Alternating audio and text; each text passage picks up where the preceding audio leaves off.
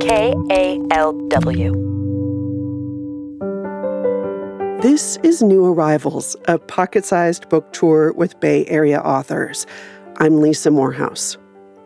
Poet K.R. Morrison lives in San Francisco. Her book, Cauldrons, came out in July.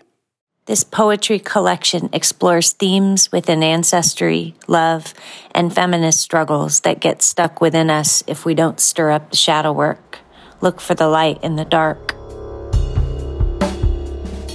Witch Poet Before he hijacked her diction, she wrote for topics that matter mothers starving for more wombs, black eyed bruisers and scathed street kids, wishes blocked from sunburns, worded by winter.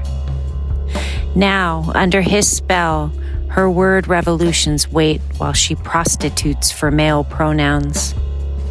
But poets needn't worry.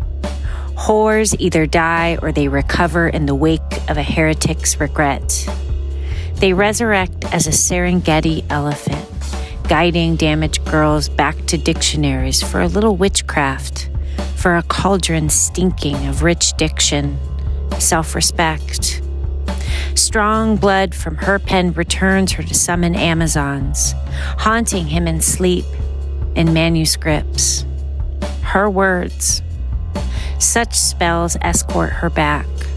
Her words burn him in the fire she conjured him.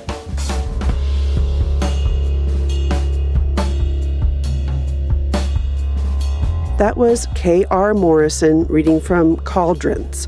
New Arrivals is produced by KALW Public Radio.